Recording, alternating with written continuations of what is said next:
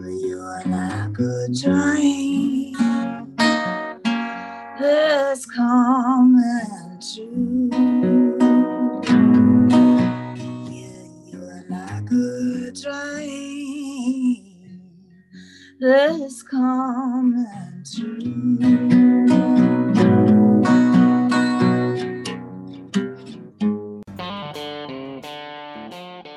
Welcome to the Lone Star Plate Podcast. I'm your host, Patrick Scott Armstrong. Join me and a famous guest. We discuss their career, life, food, Texas, and everything in between. Let's get started.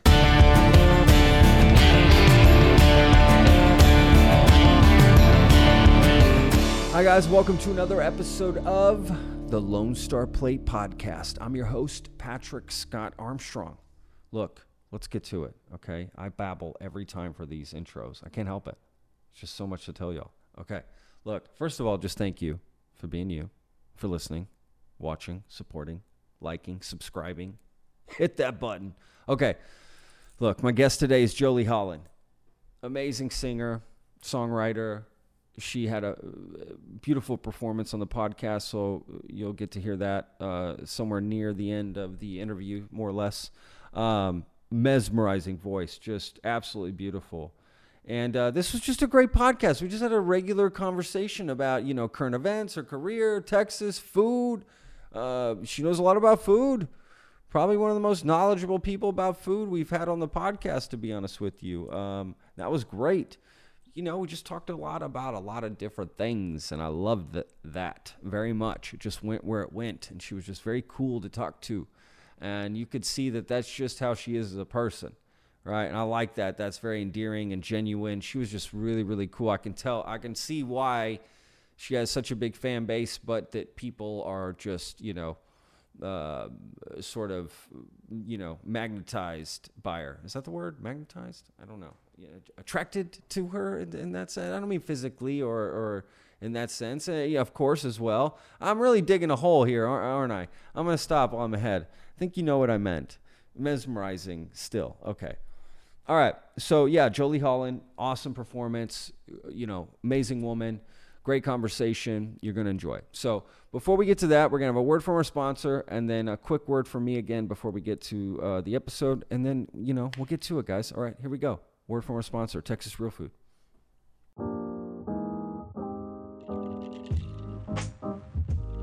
The Lone Star Plate podcast is produced by Texas Real Food.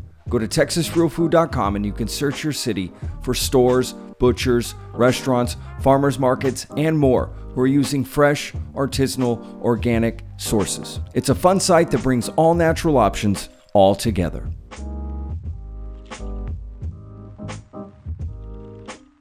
Okay, Texas Real Food. Look, guys, I you know, thank them so much for uh, helping us, uh, you know, get this podcast going. And uh, we're a team.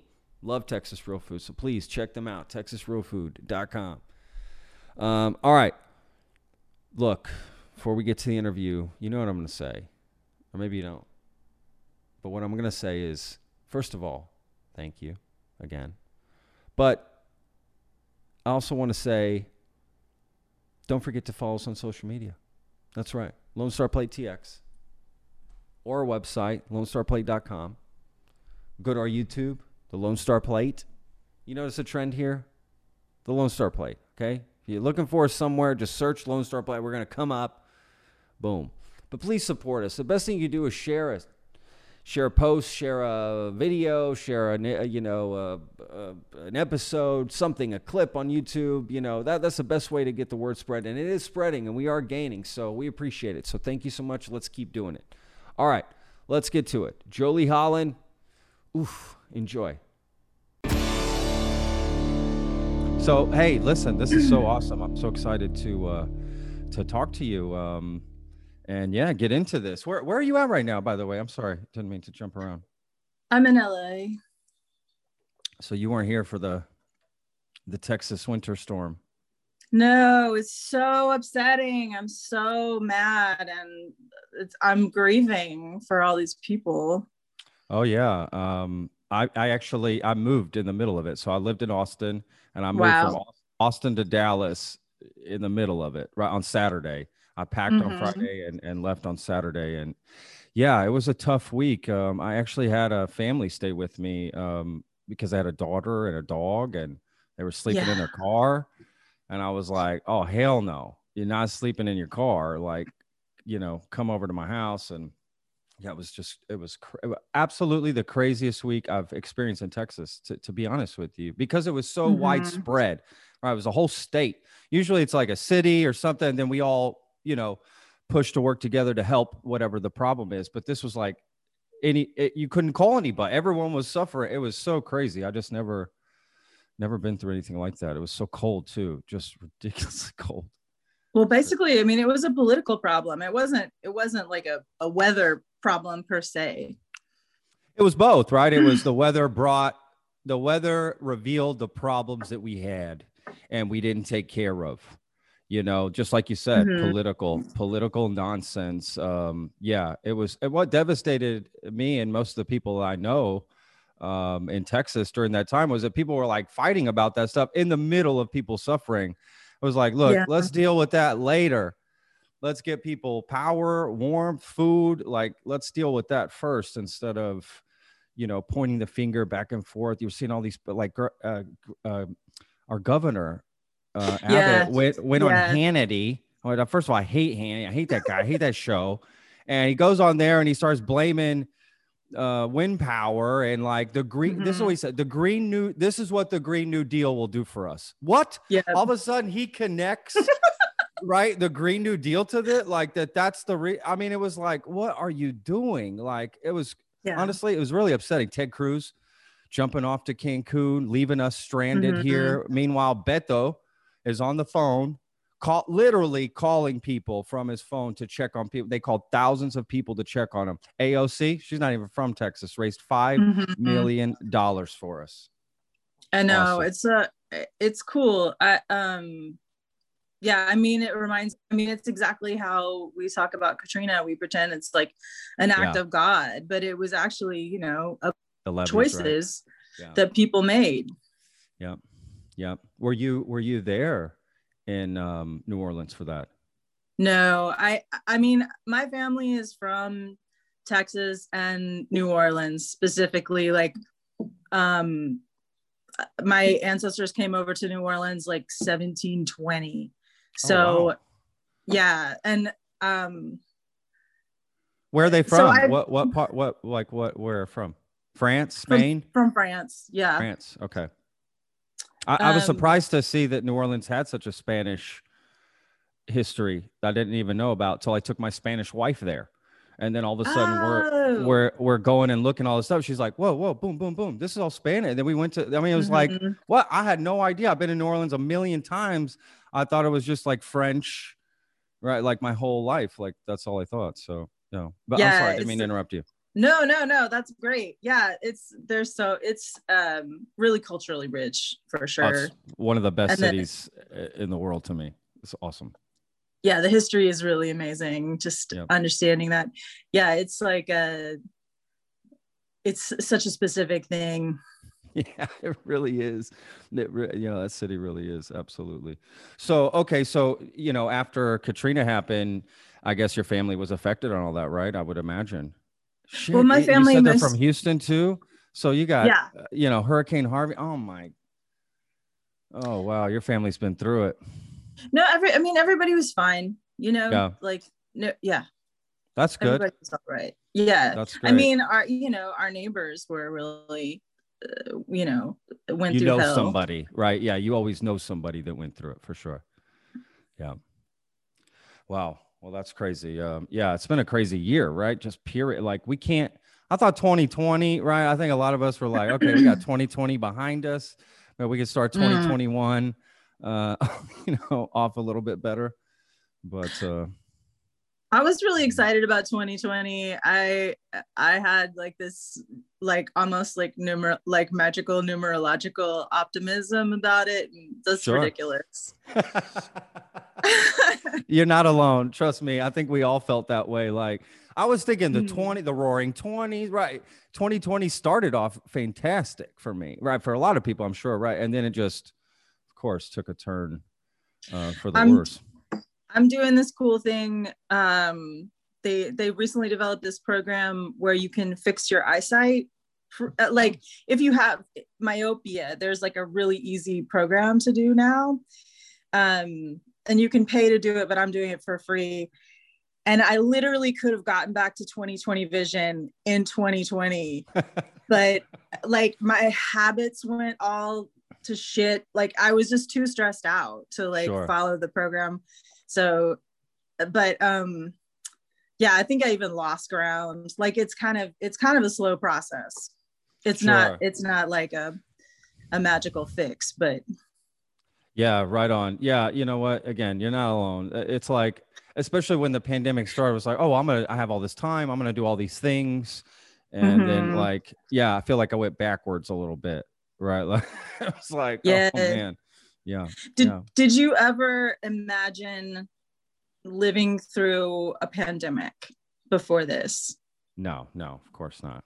Never, never in a million years. And honestly, I was kind of still in denial for the first month. Like, mm you know what I mean? Like this can't, this is, how does this happen? You know, like this is unreal. This is, there's no way that this is going to last. You know, I kept, that. well, just last this long and this long. And then, right. Yeah, no, I never did. What about you? Were you ever? I mean, again, you know, it's a man-made problem. Like we were, so, we were so used to having, you know, fun- semi-functional leadership that would at least keep you know, we were used to having a CDC, we were used to having a World Health Organization that would prevent stuff like this happening.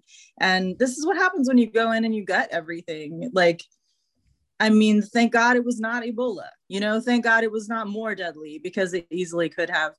I'm I'm kind of a history buff, especially like thinking about um you know people's lived experience so sure. i i definitely did imagine it i you know i i've always like heard stuff about whatever plagues and and the the flu epidemic 100 years ago yeah. and i always thought like that that's a trip like what would that be like and it's interesting to see like vestiges of what we're going through now repeated in the past, but they didn't have the science that we have. Like, yeah. you know, porch porches used to be so important. Like getting back to Texas, like you see these houses with these huge porches. Um, that was because people needed basically fresh air to social distance. Oh, I didn't. And they that. didn't. Yeah, they didn't really understand like the science behind it, but they knew that you know people who spent more time outside didn't get as sick. That's interesting. Yeah, wow, mm-hmm. that is crazy. And you see it at like old folks like my um my cousins i i live with i live in a duplex with my favorite cousins out here and they're like um you know they're boomers. So they talk about like old folks that they knew. And those people were there was like a craze in california for sleeping with your windows open. Like and that's the same thing. That's coming from like oh fresh air is going to save our lives. Yeah fresh air will save our lives. You know that is funny. I think old people do say just go out and get some fresh air right you feeling bad just go out and get some fresh air that's funny mm-hmm. you say that that's crazy wow this is cool i wasn't expecting to learn this stuff i didn't know that about the porches that's a really yeah. interesting fact. That's really interesting. That makes a lot of sense. You know, it's funny because that's it, right? You they see things working for some reason. They don't know why, but they continue to do them, right? And mm-hmm. then here we mm-hmm. are a hundred years later, like you said, we have way more science. I mean, we've been to the moon. Hello, you know, mm-hmm. And we still doing the same stupid shit a hundred years later, repeating the same mistakes. I don't get yeah, it. Yeah, culture culture is slow in a in a really interesting way. It's like it's really interesting, like you know, and we value these things that hang on. Like we value like you know cooking traditions and like sure. somebody's got a cool accent, you know, like stuff like this. But um other really dumb things hang on to. Yeah, that's so true. Wow, that is crazy. Um, yeah, that is funny. Um, why is it like that? Why do you think culture hangs behind like that? You know. Well, I mean, there's there's really good reasons for it. Like, um, I mean, we like to think of ourselves as like we're so humans are so cool and special, but like, right. but we're just animals, and um, it's really valuable to kind of have this like almost embodied, encoded, like almost instinctual way of remembering how to do things. It's like think about birds, like they don't get to know their parents. Their mom doesn't teach them stuff that you know that much stuff. They just it's they just realize what happened to them as a child and then they replicate it. Yeah. Well that is interesting that is interesting you know speaking of we're just animals we're just humans here did you see the um the rover i know this ha- you know in texas it was you know a lot going on but in the middle of the week we landed that uh the perseverance on mars Mm-hmm. Did you see that video and stuff? I thought that was so cool. I think, you know, that that that alone, I think, is um, reason for us to start thinking about ourselves like on this planet of helping each other, and we're all in this, right? Like just that that image alone on Mars of this mm-hmm. just complete barren place that probably had life before, right? Like we think we're special, right? And it's that's the point. I mean, I hate to say this, and I, you know, we're not really that special in the sense that I think life is everywhere, in my opinion, in the universe, right? Like just the mm. odds of it. So, but that doesn't mean anything. Eh, you know, I guess you're special in your own way, but we're not like life isn't special, maybe. I don't know. I guess it's a complicated thing of I guess just perspective of, of, you know how you think of it. Some people, if you think of yourself as insignificant, that like your life has no meaning. But for me, that doesn't mean anything, right? It's just okay. I'm stardust. I'm that's cool to me. I'm I'm happy with that. Um, I, I, find it fascinating that there's so much out there that we don't know, and we mm-hmm. right we mm-hmm. don't have all the answers. I'm okay to die without all the answers. I'm okay yeah. with that. You yeah, know? me too. I yeah, I'm, that's all right. It's a funny I, thing, right? It's it's crazy. Yeah, it's a it's a paradox, but um I was not that inspired by by the Mars thing. Um I'm friends with Brett Gurewitz, um who is who's in that band Bad Religion. Um I used yeah. to be on his, I used to be on his yeah. record label. Sorry, I used I was on his record really? label called oh, Anti. Wow. Yes. I mean, oh yeah, yeah. I read that. I read that so so epitaph is is the name of his label and then they they started like a side you know non-punk rock boy band um arm which is called anti.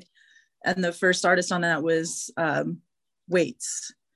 And then merle haggard was on there for a while. Really? Um yeah wow. and uh so i was i was actually the first woman on the late on anti. And it was so cool telling my grandmother before she died, like, Grandma, I'm on a label with Merle Haggard.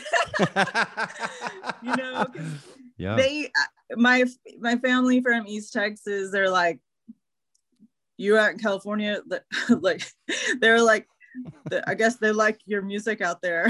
like, they, you know, like just uh, not, uh, you know, I mean, they're like you know redneck-ish and they they they joke hard but um they they didn't get it you know i mean they were like they were into like western swing and stuff sure and my my great uncles played with bob wills oh wow so um that you know they, so they were kind of they were kind of used to you know more uh, you know sort of music that had more of a bigger footprint culturally than sure. than what I do.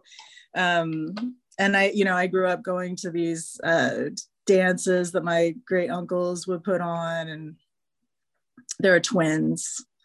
Oh, really? They perform mm-hmm. twins? Oh, that's cool. That's yeah. cool. And actually, the the last one just passed away. He got to be. Uh, oh, sorry to he hear got, that. He got to be almost ninety nine. No, it's cool. Wow, 99. That's a life. I hope I get to that age. I'm envious. I hope I make it uh, that far. Um, wow, that is so. Is that where you got your love for music, you think? From starting to go there or? Oh, I really don't know. I mean, I've been writing songs since I was like, uh, like literally, I think I wrote my first song when I was six. So like that, and I Oh, and wow. I remember it. I like I can play it for you. So um wow. I just I don't even know. like I definitely didn't get any um uh lessons or you know helpful encouragement as a kid. But they they also just didn't mess with me about music. Like I would Yeah. get I would get grounded and go to my room and like literally there there was a piano in my room. Not Wow. because they didn't get me a piano, but like my mom's friend was moving out of town and my mom kept the piano for her because they couldn't sort out the movers and they put it in my bedroom. So I would be grounded with a piano. You just go to town on that thing. So you just taught I just yourself to play. Wow. I just played all the time. Yeah. Wow. That's crazy. What would you were you always interested in writing originals? Is that why you started to play music? Or were you I- interested in covering other songs and getting into I that? was I because I never had any education, like I I didn't even know how to learn somebody else's song for a really long time. Yeah. Yeah. So you were just all about the originals, writing your own stuff, getting that out. Yeah, I had to be. And Yeah. then um I met I met a girl in uh in junior high who like started teaching me guitar when I was 13. So Oh, then wow. then I could start to learn other people's songs. Yeah. Yeah. From guitar. That, that's, you know, I feel like, uh, I don't know if everyone does that, but I got a guitar in high school too and tried to, just so I could enter a talent show. I remember I was like, okay, I Oh, want to play this talent show. And I wrote a song for it, but I didn't even know how to play guitar. But I wrote the song. I was like, okay, I got to learn to play the guitar, at least a few chords, right? I just needed two or three chords that I could get up and do. And I, man, I practiced for like two months on this shitty pawn shop guitar that I got. Yeah. And, and I did it. It was fun. It was, uh, you know, learning guitar is super hard, right? There's that first hump of, I'm not going to be able to do Mhm. this. This is not going to happen. How do people? My thing was like, I couldn't get the rhythm of my hand. Mhm. And now it's like, no, I've been playing guitar for so long now, but I remember that being the thing. It was like, how do I? It was so choppy, and and even my fingers on the uh, the action. I remember it was like an inch off of the fret. Right? It was just like, oh, Oh, yeah. It's brutal. Those guitars that we have to learn on, I don't know how anybody does it. I mean, right. I yeah.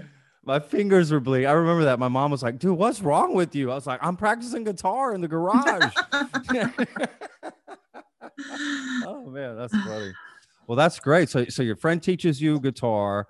And now what? Did, did were there people around you? I'm always curious about this with artists. Were there people around you telling you, yeah, you you got something, you know, th- this is great, or not? I hear different I things. mean- I mean, everybody's got a story, but Yeah, you know, I mean, it's kind of like the curse of the gifted and talented. Like I was always one of the best musicians in my any any cl- you know, like I was in um I got to start playing violin in school orchestra. oh, And- wow. It's back when we had that and um you know, I never had private lessons. Like I literally got gossip from a girl down the street who had private lessons and I would get tips from this child, you know? So um that's funny. That's funny. um and it's unfortunate, you know, because I never really had any structure for learning anything else. But I, there's, you know, there's also a power in being self-educated. And then like in my 20s, I started being able to play with these older jazz guys who were like 20 years older than me.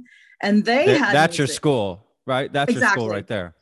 exactly and like so then i learned like language around music i learned how to call a song i learned how to put a song in my key for my voice and um the, I, a lot of people get really tripped up by education and and i've had really beautiful people like this in my bands before like i have a really sweet friend whose father is a famous choral teacher A And, like, teacher. Co- like he was like he would lead choirs and his choirs like okay, won all the competitions, whatever.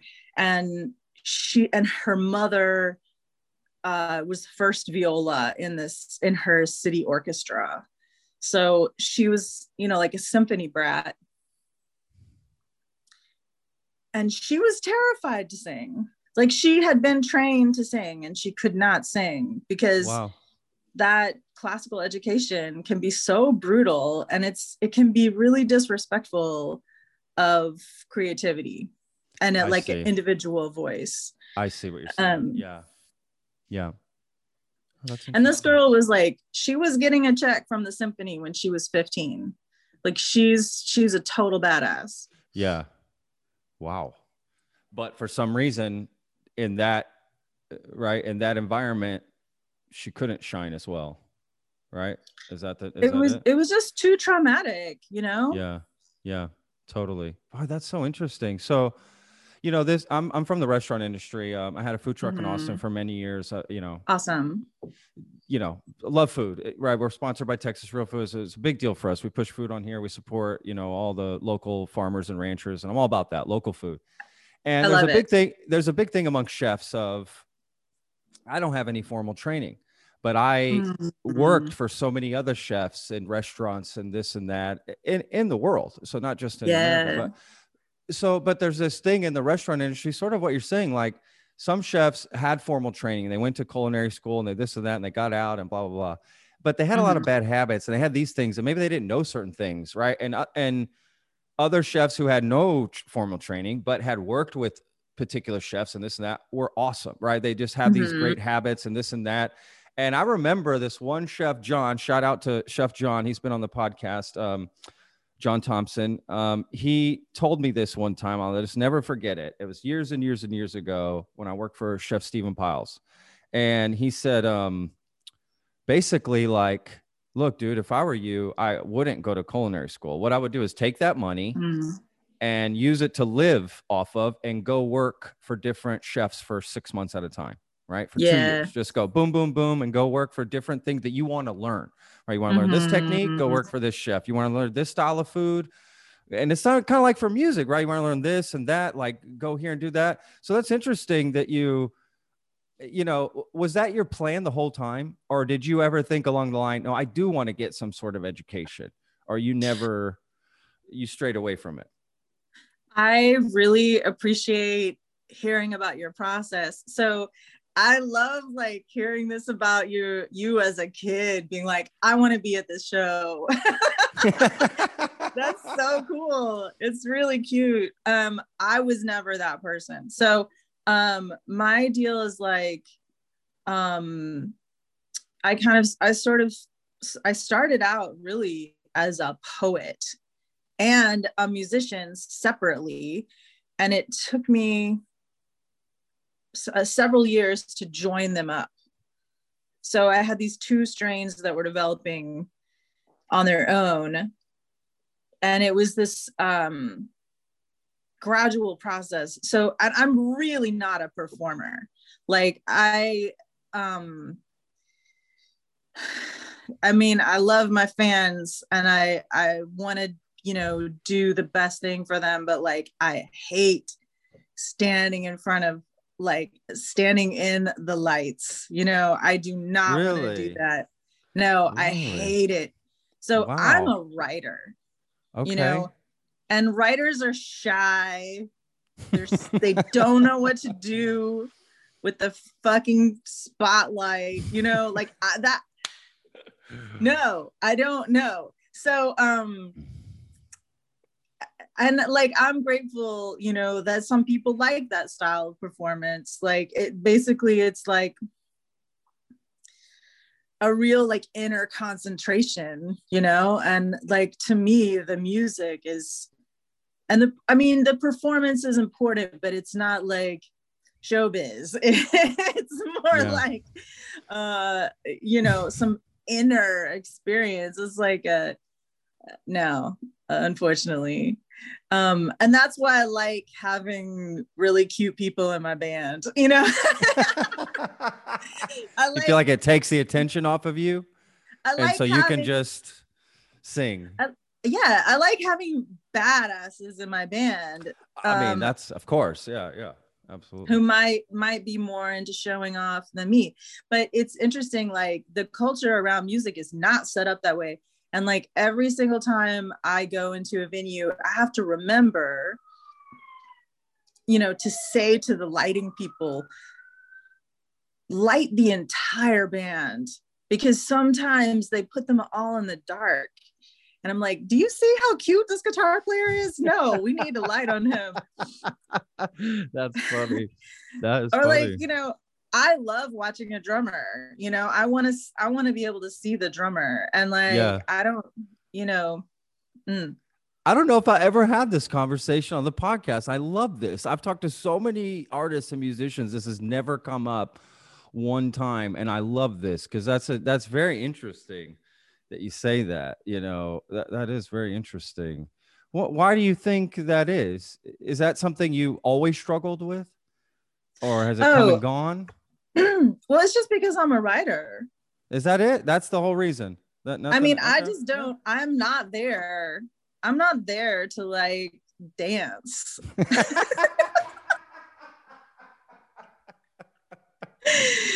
uh, That is funny. Do you ever And get it- people like fans saying stuff about that? Do they notice it? Do they like, you know, hey, you you seem awkward up there, or are you happy up there, or has that ever happened? Have you ever heard any feedback like that? i mean I, I think some people say it but it's like i don't give a fuck Yeah, I mean, of course, yeah, yeah. I mean, I'm with you. Absolutely, I wouldn't care one way or the other. Absolutely, you got to be you, right? That that's what that's what people really want to go see is genuine, right? Not somebody trying to be something they're not. I don't know. I feel like we see through that pretty easily as fans. Maybe not. Maybe I'm wrong. Yeah i really don't know i mean i i really appreciate i really appreciate like super embodied players you know i really i love that but um it's not my thing and it's also not like i can't dance i can dance i just don't want to do it on stage Yeah. I, oh, that's even cooler. That's actually even cooler. It's like I can do it. I just not here. I think that's No. even cool. That's even cooler. Wow, that is, you know, that's fascinating from a I've heard that before actually. Um I just interviewed Leigh Nash. She was in the band Sixpence None the Richer. I don't know if you've heard of that oh band before. cool i gotta say the girl that taught me how to play guitar was in that band Oh, really? yeah Wow. Okay. Very cool. Yeah. So Leigh Leigh basically said what you just said. Like she gets super nervous, doesn't like the lights on her, you know, doesn't like the spotlight. Like it's it makes her, you know, she has to like sort of get herself worked up to get on stage and to face Mhm. that. I found that It's a- fascinating. I was there's like, a lot wow. of pressure Yeah. it's also it's also something that men don't experience um and i gotta i gotta name shout my girl because like she's the greatest tess wiley um is the woman that taught me how to play guitar. So um yeah my boyfriend he's a good looking guy. He has like amazing hair. He has like him and his mom have like the most incredible like thick stunning hair. And he can grow this like dream beard you know? And like he literally so and he's but he's a total total hippie and just doesn't care about that stuff. And he literally cut his beard off because it made him shy because people would always comment on his beard. Wow. and so he gets on you know he puts on a shirt and a pair of boots and just like you know that's it. He just dresses up and in like his like stage outfit which is probably like 10% nicer than his like regular clothes like not a big deal yeah. Yeah. and Hmm. that's it that he's on stage and he doesn't think about it you know but like there's definitely so much pressure on women to like put some goop on your face Yeah. and like totally. I see. get mean. into the the necromancy of your outfit you know it's like Sure. It's some deep weird black magic you know That and sucks. That sucks, really, right? That sucks. I hate that you guys have that pressure. That stinks. That's boy, that sucks. Man. That's uh, that's not fair. I mean, I hate to say that, but that yeah, that's not fair. Uh, it shouldn't be that way, right? Why is it like that? You think? Why is? I feel like the world is going through a lot of this stuff right now. Like we're, we're sort of having to face a lot of these issues, um, right? Head first. I don't know. It, it, seems that way with race, gender, right? A lot of these things are coming up, uh, which I'm happy to discuss and mm-hmm. lean into and and talk about. I, I think for me, it's about time uh, in a lot of instances. Um, mm-hmm. So, and, and, this is one of them, right? I hear something like that, and that breaks my heart to hear that. That you know, j- eh, some guys like doesn't even have to worry about that. Now, I'm sure there are guys that get nervous and go up, but what you're saying mm-hmm. is that is something they don't have to worry about. That you know, putting all this stuff on, getting up, maybe putting on some sort of special outfit or something, you know, and get you have to look a certain way, I guess, as a woman that a man just doesn't even have to worry about. And I honestly never thought about that.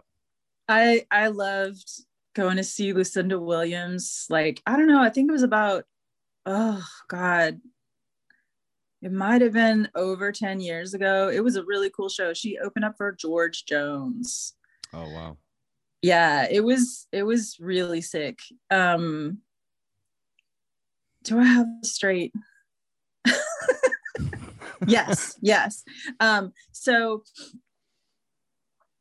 it was amazing to go see her because she looked I mean, she looked incredible. She had on this like really sick outfit and she like um her hair looked really cool.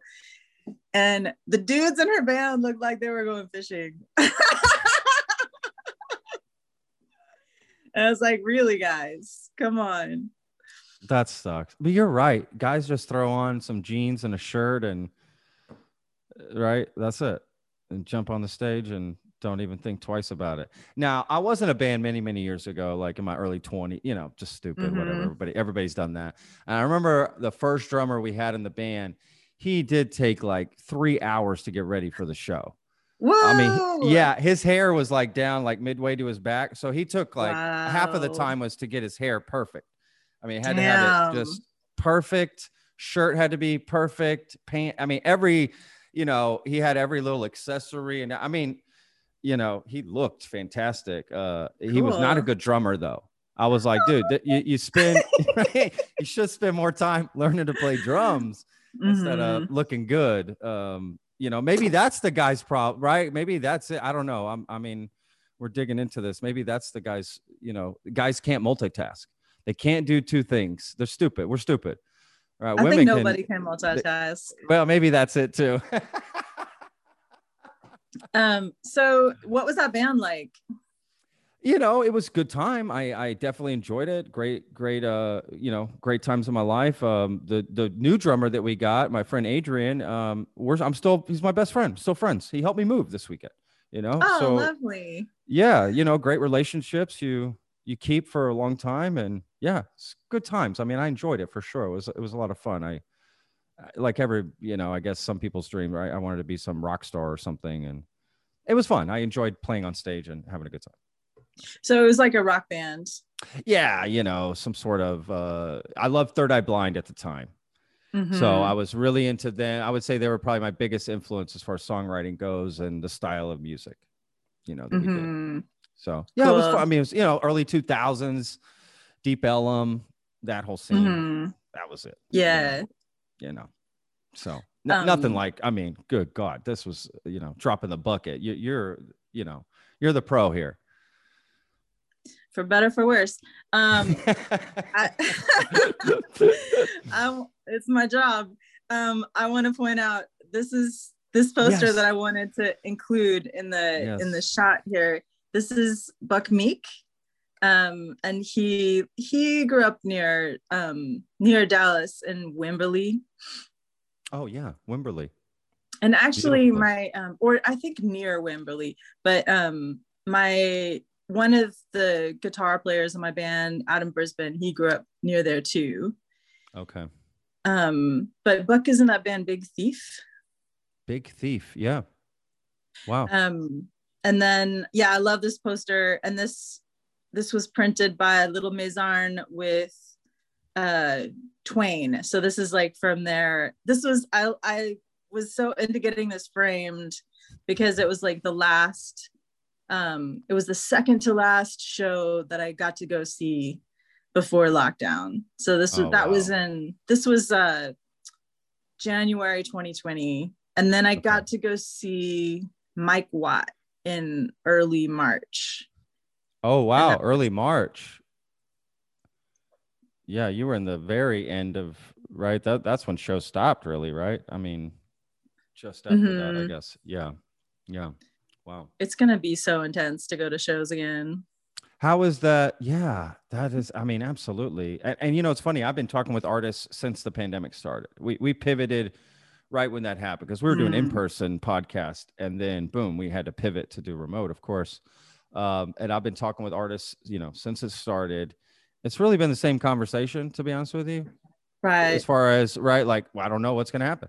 I don't know when I'm going to get back to, you know, playing shows. I, you know, nobody knows anything. Is that sort of your position too? Although I do see some bands booking a few gigs now here Mm. in Texas. Oh, cool. Right. No, we're not there. I mean, like one minute ago in in LA, we had like nine percent positivity rate. Like Oh, some of the hospitals ICUs were like over three hundred percent packed. Like, no, it's it's really dangerous out here. Like, plus, like my lungs are pretty bad, so I have to be super careful. Sure. Sure. Um, yeah. I mean, they're doing the shows socially distanced with masks, you know, it's all that, but they're still doing some, show, at Mm. least that's something, I guess, you know, 25% capacity or something like that, or, or 50% Yeah. capacity, you know. I don't mean, trust be- these people with their masks. Like I, Uh, yeah. I even had to, I had to go to the doctor the other day, and this girl who was like, Right here. like She had it it right was here? just, yeah, it was just like Yeah, balancing right here. delicately on Oh. her nose. Like, no, girl, Jesus. That bothers me. When I see somebody's nose out, I'm just like, what are you doing? Right? You look ridiculous, first of all. You look ridiculous. Why just what I just don't get it. It's like, how You're is that your there. freedom taken away? Yeah, you're almost there, right? You're so close. just a little bit more. You're so close. Yeah, I'm with you. Uh, absolutely. It's very frustrating. I don't know. Are you the type of person to say something to somebody or no? I am almost that bitch. I've I've I've done it. I've said it a couple Good times. for you. Uh, what not- do you not very say? much. What is your what's so one your time, like? uh, I mean, I'm honest. I'm just honest with the Mhm. situation. I'm just like, hey, can you put your mask on? That's it. That's all I'll say. That's Hey, can you great. put, hey, can you put your mask on? It's Some people forget. Some people forget. I forgot. I walked in. I was about walking into the store, eh, you know, and this the lady at the front. Hey, you need your mask. I was like, oh, sh- oh my god. I, I'm so sorry. I I felt like the biggest idiot. I really did. I was like, how did you forget you're in a pandemic, Patrick? How did you even forget this? So I, I went back to my car, grabbed it, and and no Mm. problem. Uh, so that's all. That's my thought. I think well, maybe just some people are just forgetting or whatever. This one lady, she's on the phone in HEB in an aisle, where mask is down around her, you know, chest or whatever, and she just yapping and all this. Uh, ma'am, I said, can you please put your mask on? Like, Yeah. not you're not only you're spitting everywhere all over the food. Like you're having the loudest conversation. I heard you three aisles down by the Asian food, right? Like this is Mhm. ridiculous. Uh, yeah. So, but absolutely. I mean, for the most part, if it's far away from me, you're right. Like if it's not, I'm not. But if it's near me, dude, that's my life. So I'm sorry, but I will say something. I don't care. Good for I mean, you. I'm proud of you. Um, there's documented cases from 24 feet away indoors. Like it's not safe. I mean, you're right. You're 100% right. That's it. It's, So- it's not. Yeah, you're right. I want to rep Austin restaurants that I love. Yes, Um, please. and I really like? only have one by name because I honestly I don't eat out much. I really I'm a good cook and I like my own cooking way better than most restaurants. That's what I'm um, talking about. Plus, it's like you can afford to cook better at home than it is You to get eat so out. much. Yeah, you get so much more, right? Mm-hmm. Absolutely. Yeah. Actually, the okay, so I love that place Dai Due. I love Dai Due. That is a, it's a butcher shop restaurant for those of you that don't know, right? Yeah, go ahead. You you explain it. Yes, I love that place. Oh yeah, so it's not just a butcher shop. I like I love all the like odd odds and ends you can buy. Like it's kind of like a farmer's market a bit. Yeah, in the I can say I, I can see that. Yeah. Yeah, a little mini farmers market for sure. I I had I had a birthday there two years ago. Like it's I love that place. Wow, glad you brought. We've actually talked about Dai Due on the podcast uh, before. Uh, that seems to be a lot of people's favorite uh, play. They have one of the best burgers I ever had there. Oh my god, seriously. It's I mean, ridiculous. okay, I'm I was like a baby vegan when I was in um when I was growing up in Houston. So like people say, "Oh, you know, Texas, like what can you tell me about barbecue?" I can't tell you anything about barbecue. but like I That's funny. so but but then um like it was not on my radar and i was one of those weird vegans like i didn't care i wasn't like entranced by bacon or you know like i was just a straight up vegan and i was happy um and then i all these doctors were telling me that i couldn't be a vegan anymore and i mean i, I know so many vegans that would be like that is pure bullshit but i was a very very good vegan you know i was like a um uh, I was reading nutrition books and I'm a very good cook. So um, I couldn't save my own ass as a as like a great cook and extremely nerdy about it all. So yeah. um, so I went back to being an omnivore. but yeah, Dai Due, incredible burger. Uh, uh, yeah, that's incredible. Um, you know, that's interesting about the vegan thing because look, uh, not everything works for everybody. So even if mm-hmm. you had a mm-hmm. vegan friend that's, oh, that's bullshit. Well, dude, everybody's body is different. So I'm sorry. Like, right. Like I, have been in food for so long. I, this is like all mm. I know. Mm. So I've had these conversations a million times with all kinds of different chefs or whatever.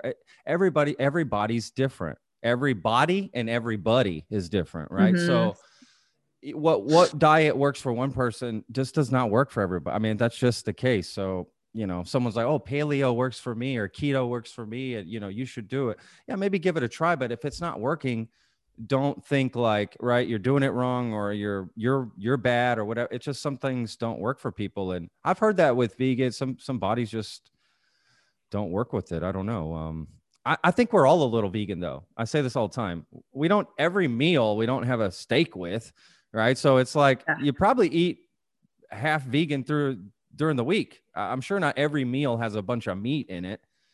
Um, yeah, right? for sure. Um, yeah, and that's a good way to to talk about it. Yeah, people are so complicated. yeah, that's the understatement of the year right there. yeah, we're we're the most complex animals. Yeah, and um, this blew my mind. I didn't really, I didn't really get this, but like, you know, we think of like uh, raccoons as being tough, you know, like we think of other animals as like able to withstand stress, but we are actually the animal that can withstand the most stress and survive. Like a lot of a lot of critters would just die. Yeah. Oh, that's interesting. I never thought about that. That is it's, interesting. It's yeah, and it has to do with like whatever our brains and other stuff, but Sure. Well, that makes sense. We're top of the food chain. We, you know, we run everything on the planet here, right? Um, yeah, that would make sense that we could handle um, a lot of stress. Shit, I look at countries and how other people live and what they go through. Yeah, mm-hmm. I would say that I would say the human, right? The human mind can deal with a lot and keep going. We mm-hmm. we've been through some crazy bottlenecks too. Like we've been down to like 2,000 individuals as a species before. We've really we've lived, we've lived Holy through a lot. Shit, I didn't know that. I knew yeah. it got I knew it got bad at some point. I remember seeing on mm-hmm. Cosmos or some shit. I didn't realize it was that low a number. Wow, that's like one bad storm takes us out, right? Sort of totally. Deal. Holy Jesus yeah. Christ. And that they just had some proof in northern Spain that people have actually hibernated before. I I read that. I know what you're. T- I feel like I read that a little while ago, actually. Um, okay. Yes, I, I heard about that. That is interesting. It, it was right? Neanderthals. It was yeah. Neanderthals, but they're still people. Yeah, of course. I mean, absolutely, right? We we merged together, right? Like that's the that is interesting too, right? When you go back and look at all the different human species and how you know, we all connected and and where we are. What, what is it? They had Den- Denisovans. Am I saying that wrong? I don't know. I I don't know. I've just read it too. Something like that. Yeah, it was Denisovans, Neanderthals, and and I've always said Neanderthal, and then when I see on TV they go Neanderthal. So I don't know which way, right? Tomato, tomato. I don't know, but and then Den- yeah, I don't. It is fascinating. I do love that shit. Uh, to be honest with you, how we got here, how we are, who we are. I think it's Mhm. fascinating because here's the deal: you go to Starbucks. You, get, I don't go to Starbucks, but whoever goes to Starbucks and gets a drink and goes to whatever store and buys this, like at the end of the day, if we were to zoom out, does that mean anything? It means shit. Half of the stuff we do day to day means shit. I mean, it just means nothing really, and I find that fascinating that we still do it. You know, at the end of the day, we still do it. Imagine it right? We love- like We love coffee. yeah, we love we love coffee. That should be the name of the, the that that'll be on the tombstone of Earth uh, when it's when we're dead. We love coffee. That's why we killed ourselves.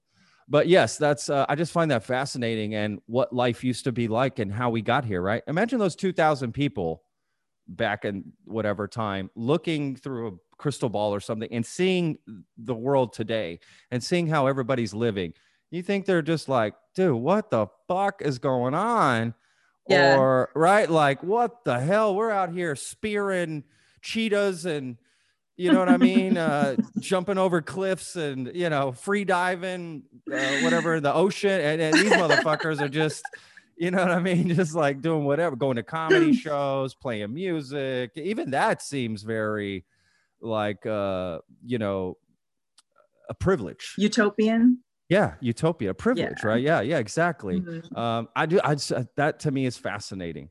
Yeah, I just find that so fascinating. Mhm. I wish we could time travel. I guess that's what I'm trying to get to. What's that dude? Um, the guy that talks shit straight to the billionaires' faces at Davos. Like his name's like Rutger or something. Do you remember that guy? No, I don't know Oh, if I I, heard about him. this. This is he is so audacious. He's so good. Um, uh, yeah, his name is like Rutger or something, and he's he's Scandinavian, so he's got a really cool last name that I can't remember. And uh, it's um he wrote a book called Utopia for Realists that came out like whatever in the in the last couple of years. So that's I I recommend it. It's very it's very hopeful. Okay, I'm gonna look that up. Absolutely, I'm all about that. What's the gist, So- more or less? I mean, What's what's that? what's the gist of it, more or less? It's kind of like what you were saying. Like it's it's like looking back at somebody from the perspective of like the Middle Ages and what their dreams for the future were like and how we're basically living them. A hundred percent. Yeah. E- even the lowest. I mean, this sounds. I, I don't want to sound off topic or even insensitive, but just because we're on this Mm. topic, even somebody living in the lowest poverty, probably on Earth right now, is maybe even living better than somebody back at that time. I don't know. I, mean, I don't know if that if that makes sense, right? But then at the same time, you see people living in poverty today. It's like, dude, that's bad. I don't know if people were living that bad back then. E- even the Yeah. richest, right? Like, you know what I mean? Like how that changes, right? The richest people back X, you know, whatever time ago, it's a joke, right? If, if we were to bring them into today, we're just a normal person is living better than that, than them, you know?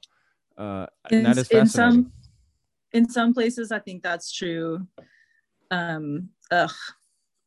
yeah. but there but it's it's almost creepier to see people living that it's i mean it is it's creepier to see people living that badly when when they don't have to A hundred percent. Well, with everything that we have and all the technology and everything, it's it's I don't disappointing. It's beyond that. It's beyond disappointing. It's it's it shouldn't happen, right? It's it's it's completely yeah. We have all the resources. We have everything to feed everybody. Um, there is no food shortage. You know, it's a big thing that comes up. How are we going to feed the the planet? How are we going to feed Yeah. everybody? That like that conversation comes up. Population control. That's bullshit. We waste so much Mhm. food. We we could actually feed the world ten times over if we didn't waste as much food as we did right now. I know it's So- really depressing i mean and that's another reason why i love cooking for myself we don't i don't think i don't think we've wasted hardly anything. I mean, there was I had to throw out a loaf of bread. We're not even used to eating bread, so I it got moldy or whatever. But um, like, uh, to, we have eaten so well during the pandemic. Like, That's I signed up for two different CSAs because Yeah. I'm like a I'm a very like basically nervous person and I'm I'm pretty good at planning under duress. So like as soon as I saw all this coming down here, first of all, I I have a friend in Italy who was locked down. So she Yeah. before before all of it happened here, I was like people on Twitter were telling me to shut up. You know, like I I was saying like, yep, the morgues are all full in these in these cities and they're using chur- churches and stuff and people were mad at me. They were like, that's not going to happen here. Like, okay. Um but America, So- we're America, right? no, not anymore. Not anymore. Yeah. So- so um this you know my my like self-protective instinct is pretty strong. And my boyfriend is like this nice white man who's like nothing bad has ever happened to him in his entire life. And he's just you know he thinks he can talk his way out of any problem. And um so my instincts kicked in and I signed us up for CSAs because I was like, okay, we don't want to be leaving the house as much as possible. And I got in like right, I was one of the last people to get this ranch CSA from this farm, Autonomy Farms. They're based out of Bakersfield. And it's it's the best food I've ever had in my entire life. Like awesome. I don't know why we waited this long to get on this ranch CSA. It's just incredible. And then we've had this local um, vegetable CSA from, it's called South Central Farms. And it's brilliant. We can't, we get the small box and we can't keep up with it. That's awesome. Is all are both boxes all vegetables and fruits, or does any of them have meats? Oh, yeah. The ranch one is all meat. Has meats? Oh, it, oh, that's the ranch one's all meat. Okay, I see. So what kind of meats are you getting? I'm curious. mixed. Um, it's always mixed. Beef, that sort of thing. Bacon, Um, chicken, beef, and lamb. lamb. um, nice.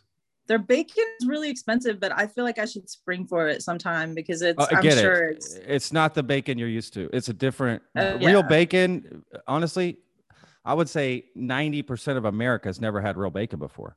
That's the truth. From from like pastured animals, yeah, it's got to be thicker. incredible. It's like th- it's like a piece of meat. Bacon is meat. Mhm. People like we get right. You Mhm. get this little.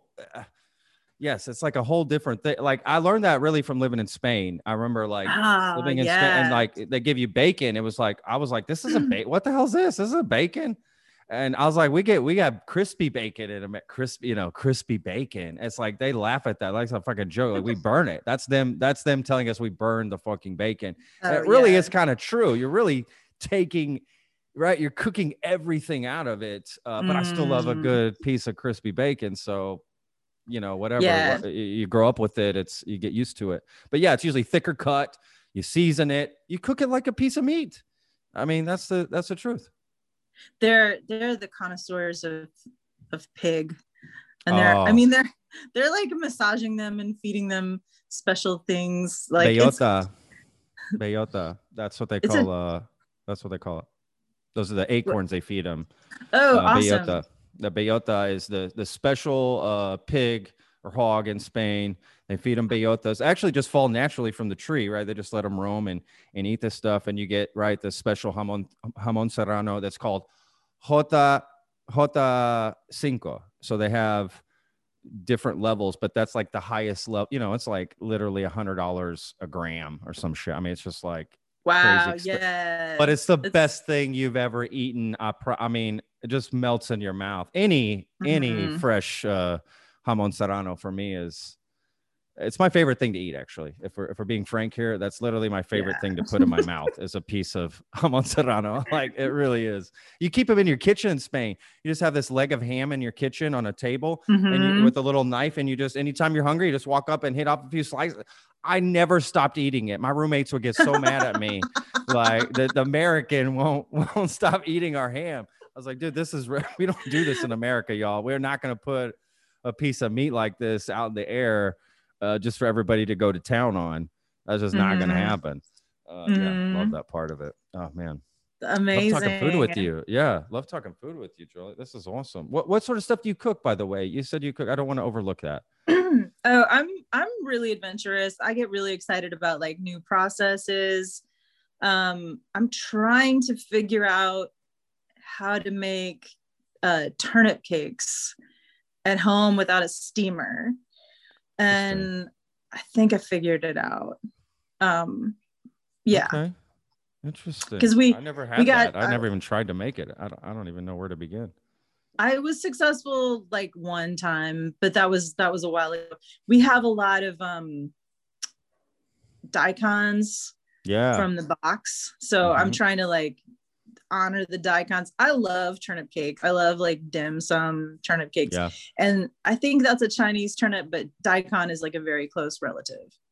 Oh, sure. Yeah. Oh, the, I think it's just all radish, right? I mean, um, you know, Yeah. uh, so if, if somebody were to just give you, you know, some meat and vegetable, you could just, you could make something up. You could. Oh, for sure. Okay. Yeah. That's a real kind of love- cook, right? Like uh, to me. I love cooking. I love cooking like a farmer like that. Like just, you know, you you have these things and this is what we have to eat. Yeah. You know, people will say like, I don't know, you know, I'll have people over, I'm gonna cook. I, I always cook for people. That's that's my big thing. I love cooking for people. I, I love it. So uh, well, what's this called? What's this dish called? It doesn't have a name. It's just it's this and this and this. What the fuck? I, I, it Mhm. doesn't have a fucking name. Everything has to have a name or be a dish. Does that make sense? Like like you said, it's just I had this Yeah. I had this protein, I had these vegetables, and I and I did this technique to this and this technique to that, right? And then we're eating. That's it. There's no there's no specialness uh, to it, uh, or as far as there's no name specifically to it. You know, that that's my favorite way to cook.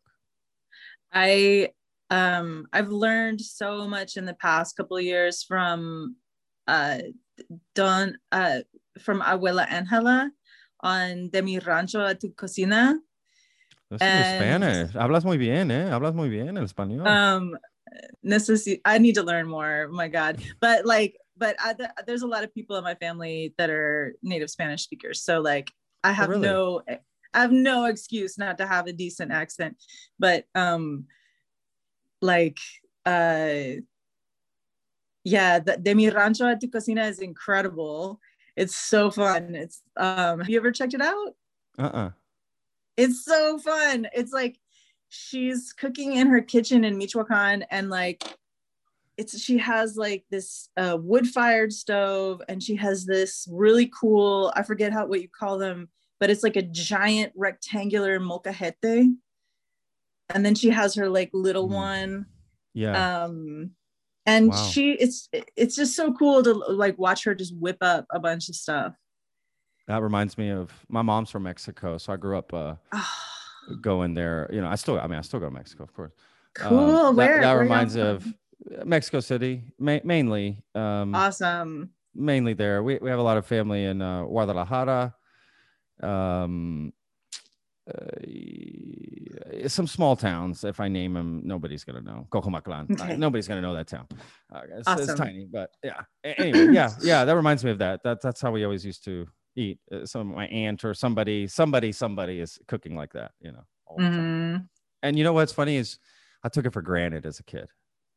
oh yeah It was just that's normal. cool that's fine Right? Yeah, it was just normal. But when I got older, uh, uh, and I saw how I saw other people's experiences with food, right? As I got older, and you start talking to people, and you're like, "Oh wait, you didn't grow up like that? You didn't grow up going to another country and eating all this Mhm. badass food? Oh, I thought everybody did that." Mhm. And You're yeah, then I, lucky. s- I, st- I started to appreciate it. Yeah, I was very lucky to to be honest with you. I was very lucky for that. Um, yeah, I was, and I definitely appreciate it now. It's a big part of how I cook, to be honest with you. right totally know? um then the other cooking show that i've been so into is pasta grannies Gosh, where are you getting these shows? I haven't heard of these. Where where, where are they on? youtube just oh, youtube, YouTube. Okay, right on. I hear you. Yeah, fair enough. Fair enough. All right, I'm into these. I mean, I like watching. There's so many chefs on YouTube, right? There's so good ones too. Mhm. So many great, amazing cooks and chefs on YouTube. I love that. Okay, so what's this? uh, You said Granny. What? What was it called? Pa- pasta grannies Pasta Grannies. Okay, so I'm assuming they make pasta. I mean, right? Yeah. And like there's just something about that really natural human way of learning something where you just watch somebody do something and then you know how to do it. Absolutely. 100%. And I started making pasta and I don't even measure anymore. Like I just from Look and I you. did not I did not study anything. I just watched the ladies and now I have unreasonable uh belief in myself. Um and That's it's so though. cool. Like the first time I made gnocchi from scratch, like it's so delicious and it's so easy. you know, it's funny. I I used to know this chef, uh, Matt Dillon. Shout out, chef. Um, he owns a pasta company. They sell it at Central Market. Cool. Um, it- it's like dried pasta, right? They dry it in Italy and then they fly it over. uh, Whatever. So Yeah. he told me this. He told me this thing one time. We went out to eat in Austin after South by. We worked an event at South by one time, and um, we went to this place. I took him to this place to eat in Austin. I was like, they make fresh pasta. I'm taking him there. I want to, pr- you know, I was like showing off basically, right? Like, oh, let me take him to this place. Let me let him eat all this fresh pasta. He's gonna love me even more. I take him, and no shit, he fucking hated it. He was just like, Mm. this is the worst pasta I've ever eaten. And he told me, Patrick, you know what? Just because a place says we make fresh pasta doesn't mean anything. Okay. That doesn't mean shit. Mm. That doesn't mean it's going to be, we make good pasta. Right. I was like, damn, I never thought about it. It's like, yeah, if you're making fresh pasta and you don't do it right, that's, that's not good. So, you know, go ahead and source it from someone who is doing it good and serve that, you know, and I found that Mhm. interesting. And actually, it scared me from getting into pasta. It scared me Oh. from making, yeah, it scared me from like getting into making pasta. I regret that because I want to be where you're at. I want to be where you're at, where you're like, oh, that feeling of, you know, I, I want that. I want that feeling. Well, I'm sure your instincts are on. You know, like if all you the the way you get bad food is by using bad ingredients, you know? so like those those people could have been using like bullshit mafia controlled uh, fake olive oil, you know? Hey, boy, that's a whole podcast right there. Absolutely. I know what you're talking about. Yeah they i mean it's something as simple as that. They could have been using just bad flour. And you know how to buy flour. You just get you know you just like do what the old ladies tell you to do and you get some good eggs and then it's going to be amazing. Yeah, that's true. I mean, yeah. You know, restaurants also have uh, different, they have also another, was a level on top of it that maybe, uh, uh, you know, someone at home just making it right. They have control of everything. The kit, you've got all these Mhm. different people working on it. yeah Right. So, so maybe X and X are doing their part right, but so and so is fucking it up at the end. Uh, that, I've seen that in kitchens so many times. Um, you know, that's why that's the saying in the kitchen. You're only as you know, you're, Your you're strong as your weak. Yeah, the weakest Mhm. chain. Exactly, because that's true. It's it's absolutely true. One because it's components. You're passing components along, right? It's like okay, I'm gonna Mhm. do this, then you're doing this, and you're taking over. And if it doesn't go right, and I'm sure somewhere along the line, I'm sure that's what happened with that pasta or whatever. But what's funny is I, I thought the pasta was good.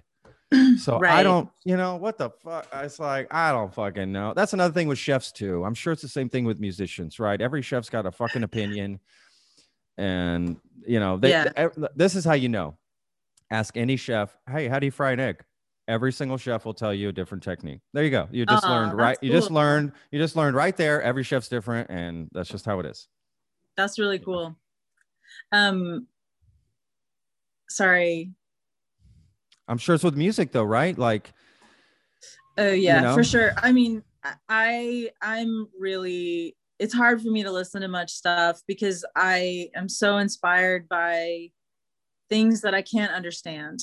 I Oh, you know, wow. and and like if if somebody's doing something I could do with my eyes closed, it's hard for me to to get excited about it. So I I'm always there for like the mystery. I'm always there for like somebody who can put these simple elements together and just come up with something that you can't understand. I love that. And I mean cook cooking is the same, you know? Yeah. It's like well the you know the magic is in the genius of the creator you know uh, the creative person so i mean that's what that's what buck meek is like for me you know it's like i know he's playing a guitar i know he's a higher primate with a guitar but um but there's uh there's some like unquantifiable magic happening that's so great. That's so uh that's so cool. You know, I do say that about going out. I'm sure it's the same thing for music, right? Like if I'm going to go out, I want to get something that I can't really do myself. That's kind of mm-hmm. why I want to go out. And, and, same thing when you're totally. selling something, right? Like let's sell something that that uh, people can't get at home or they can't do it as well, right? Um, mm-hmm. let, let's. I mean, otherwise, kind of what's the point, right? Especially if and it has to do with pricing too. And now I'm going to get, I don't want to get too technical, but you know, just cause I used to deal with that so much, but that, that also leads into mm-hmm. pricing. If, if to me, the price doesn't match what I ate, that will affect the taste of it. as crazy as that is. If I'm like, damn, this cost X amount, but it tastes like X amount, I'm not going to be happy eh, because mm-hmm. first of mm-hmm. all, restaurants can take advantage of that stuff. You know, they'll, they'll, for some reason, they'll you know charge more for some bullshit uh, you're really paying for that cool fucking art piece that they paid $50000 for so now they put it into the dish right and this thing over here on the wall and you know these fancy chairs that really look great but they not comfortable at all uh, mm-hmm. you know mm-hmm. that, that's what that's what you're paying for in the dish mm, you know the, right. the, flatware or maybe just the dish itself i work for a place that they spent a quarter of a million dollars on plates i was Whoa. like i'm sorry what but I can't get a raise. Oh, oh, hell no. Right. It was like, oh, hell no. We're bringing in plates from England. What the fuck are we doing? They're fucking wow. plates.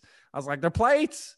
The plate. They live like nobody is going to care. And nobody did care. Uh, no. Uh, to, to, be honest. Wow. That's impressive. Absolutely. That's impressively stupid. Uh, impressively stupid. That's what I thought too. Uh, but some fancy chefs, um, you know, I'm not definitely not going to name whose chef that was, but Mm-hmm. Anyone this work for me knows who that is. But it's like that's just some what chefs do. Some chefs at a certain level, when you're trying to get best restaurant in town, okay, and you're mm-hmm. trying to mm-hmm. win maybe a James Beard Award or something like that, or get mm-hmm. nominated, you're going to do things like that. You're going to get investments. Yeah. You're going to get, you know, you're going to convince people that that's what you need to, to you know, to get to that level or something. Mm-hmm. You, you mm-hmm. really, you really don't. But you know. I have a set of really fancy um, german mid-century modern uh, dishware that i got from a, a family member or a, a, fr- a, family friend passed away and i helped run the the estate sale. And i was like this stuff is too cool. Like i'm not going to be able to sell this at the estate sale. I can't sell it anywhere. I mean like nobody cares. Because i mean it looks it looks exactly like stuff you can buy at IKEA. Nobody knows that it's it's German and nobody yeah. knows because because that style was so uh influential that now sure. like there's a million cheap knockoffs. Nobody yeah. cares. I'm just waiting to like give it away to some family members. it's under Here, my bed. This for you. Yeah, yeah, exactly. Christmas gift, the the regift we call it in my family. The regift. Yeah, I'm all about that. It's it is beautiful though. No, that's cool. That's cool. Uh, I, I like having things like that. Uh, special, whatever. Th- things with some history that maybe other people don't see the value in. I- I'm okay with that. Do you know? Do you know those people East Fork in North Carolina? Mm-mm. Um, they're so. it's Alex Matisse. His grandfather is the Matisse. Um, but I like their website is really fun. What like, what is what do they what is that? They make uh they make pottery, they make tableware. Oh, okay. Very cool. Very yeah, cool. It's, it's kind of unbreakable too. It's like you feel you feel good about buying something like from them like that. Yeah. And they're just a really cool company. that's that's about see to me I, I would make a purchase like that because of you know of helping a smaller right i'm assuming it's probably mm-hmm. a smaller i'm all about local? If it's local, mm-hmm. I'm, I'm getting it. I mean, that's just bottom line. Even if it costs a little bit more, and it is yeah. going to cost a little bit more. It does. I mean, people people complain about that. Oh gosh, you know, if I buy it, it's going to cost more. Well, yeah, dude. Why do you think that is? Okay. This other massive billion dollar company is getting deals, tax breaks, you know, you name it. They're getting all these. Th- of course, they can offer this price. Like, but what's a long term goal here, right? Do, are you really mm-hmm. trying to mm-hmm. shut down your neighbors, Jim and Nancy, or whoever for their bit? You know what I mean? It's like, it's kind of crazy. Um, plus, you're going to get better quality with local, I oh, think, oh, yeah. Uh, a lot of time, right? Better quality. I really, I feel like that's you know now that like we're not eating out like i you know i want to make sure that i really like what my table looks like it's and it's it's uh all that money we're not spending on other people's nice chairs. Yeah exactly. Exactly. Yes. Give it to a business that pays their people right. Yeah. Uh yeah absolutely. 100% definitely agree with that.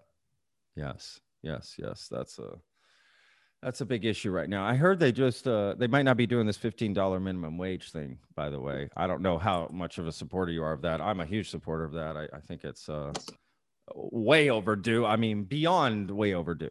Yeah, yeah. I mean, if what if they kept pace with minimum wage from the 50s, it would be like 24 bucks an hour or something like yeah. that. Yeah. And that would be uh, right, right? Like you could let people could live off of that. That seems appropriate not only should we be, you know, having a minimum wage like that, we should also actually get something for our taxes. Like, you know, people in in Europe, they pay like slightly more so-called taxes, but then they get free tuition, they get really good healthcare, they get really good schools. And America's Americans need to like get some self-esteem. Yeah. Like it it, t- it takes a fight, you know, like those unions over there, they show their ass constantly, and I love them for it.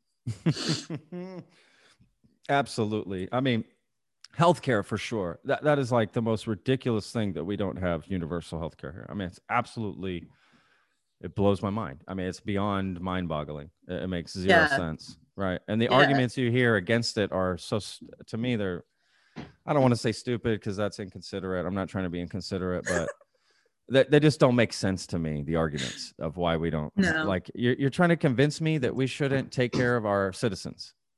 Eh, like you're going to play this mental gymnastics game with me, right? Like, what are we talking about? And what's funny is if we did pass it 10 years down the road, nobody would even be thinking about it, right? It would just be yeah, that's what we all so. wanted all along in retrospect, right? Like what what's that what are the three stages of what is that? It's like first it's denial, then it's anger or something, and then the last one is you accept it as being mm-hmm. self-evident, mm-hmm. like it was right. true all along. It's the like stages oh, of, you stages yeah. of grief.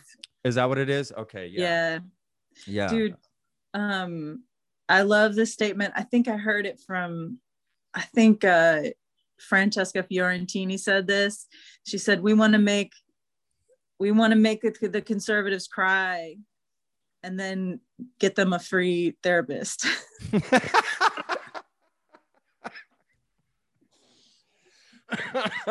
I love that. Oh my god, that's funny. Um, I think my um, phone is dying. So, do you want to? Should I do a song or what? Yeah. What do you think? That would be great. I mean, oh my, our audience is gonna love that. We we clip these out and uh, make them their own uh, thing oh. Let me see. I'm playing my boyfriend's guitar. This is like this monstrous.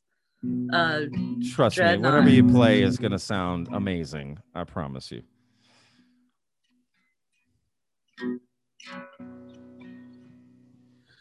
I was too shy to ask you to take that trip with me. Style down in the kitchen, shaking like a leaf, moving like a dream has come true. You said it yourself. Why don't I ride with you?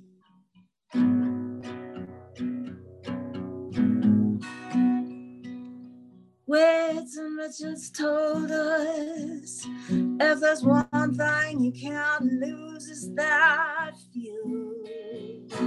Doug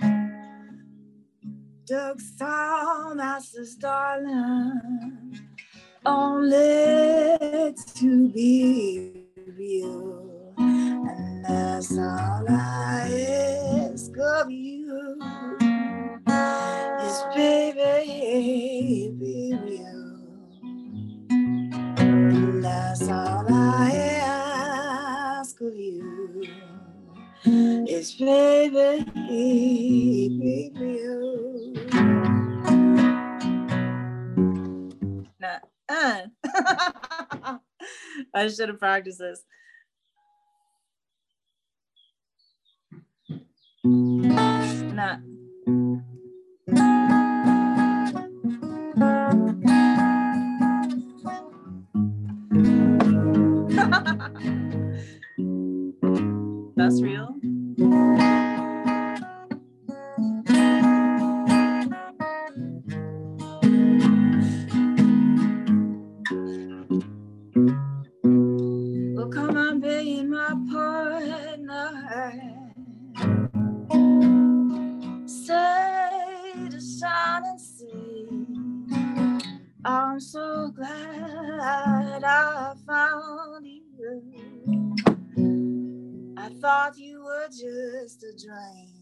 But you're like a dream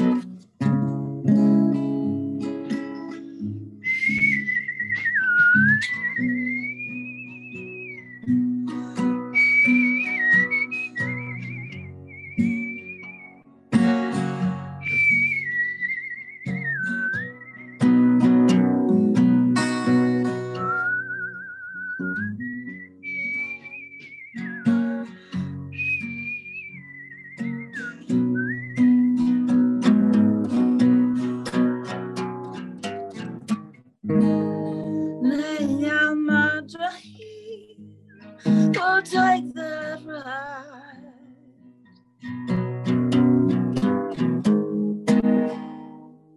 Come on, darling, out into the light. And let it shine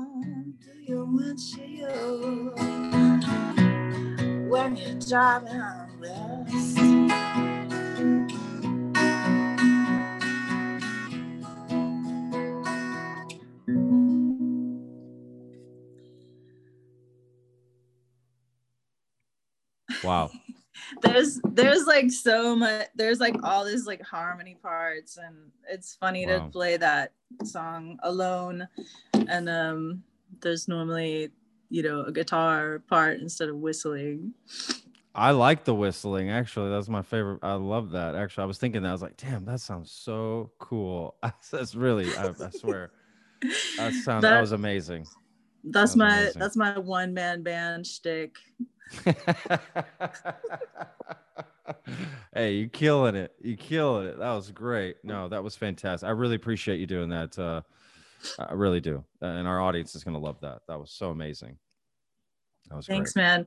There's a there's a reference to Doug Sahm in there from San Antonio, and oh really? Uh, and there's a reference to um, Blind Willie Johnson from Beaumont. So there's some there's some and there's a reference to Tom Waits in there, and his mother is from Texas. So there was a little bit of um. Oh, I didn't know that. I know Tom Waits' mother is from Texas. He's a man of mystery. I I would uh, concur with that. Yeah, I've heard you've had a lot of history with uh, with the man. I love his acting, to be honest. You know, I don't know if anybody talks about that, but I love his acting. No, he's amazing for sure. I just I just saw him in uh, the Book of Eli. Oh, cool! When did that come out? I didn't see that. That's a while ago. It was a Denzel Washington movie, like maybe uh, 2014, 15, something around there. Um, cool. He, he, yeah, he's great in it. He's got a cool role in that movie. Okay, I got to check that out. We, yeah. um, we never watched that much TV, but then the pandemic beat that out of us. Sure. Yeah, I'm with you 100%. Uh, I don't have cable or anything like that, but um, mm-hmm. I, on Netflix for sure. I'm not gonna. I'm not gonna sit here and lie and pretend like I don't. I do. Okay, I do. I Netflix. Okay, it happens.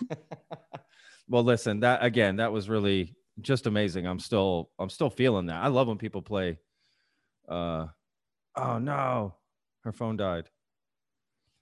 Okay, we lost her. Her phone died. That's okay. Um so well, Jolie, thank you so much for that song. We'll uh we will figure that out um another time. Um gosh, okay. Dang didn't get a proper goodbye to to her. So look, she just killed that song. Um, her phone was dying. She did say that, guy. So look, you know that's the end of the interview. she wishes you well. I promise you. Please, uh, we'll we'll put all of her info in the uh, description as far as checking out her website and all that sort of information, her her social media. Um, and I'll mention it in the. I'm sure I've I have already mentioned it in the intro as well. So anyway, all right, guys. Well, I hope you enjoyed uh, this episode. Um, look, we took it to the end. Okay, I got everything I could out of her, and she gave everything she could up until her phone died. Okay, that's a that's a proper guest. She gave it all, literally. So thank you to her. That was an awesome conversation, awesome performance, and I really hope uh, y'all enjoyed it. Okay, peace. The Lone Star Plate podcast is produced by Texas Real Food. Go to texasrealfood.com and you can search your city for stores, butchers, restaurants, farmers markets, and more who are using fresh, artisanal, organic sources. It's a fun site that brings all natural options all together. I hope you enjoyed this episode. For more information, go to thelonestarplate.com. I'm your host, Patrick Scott Armstrong. Until next time.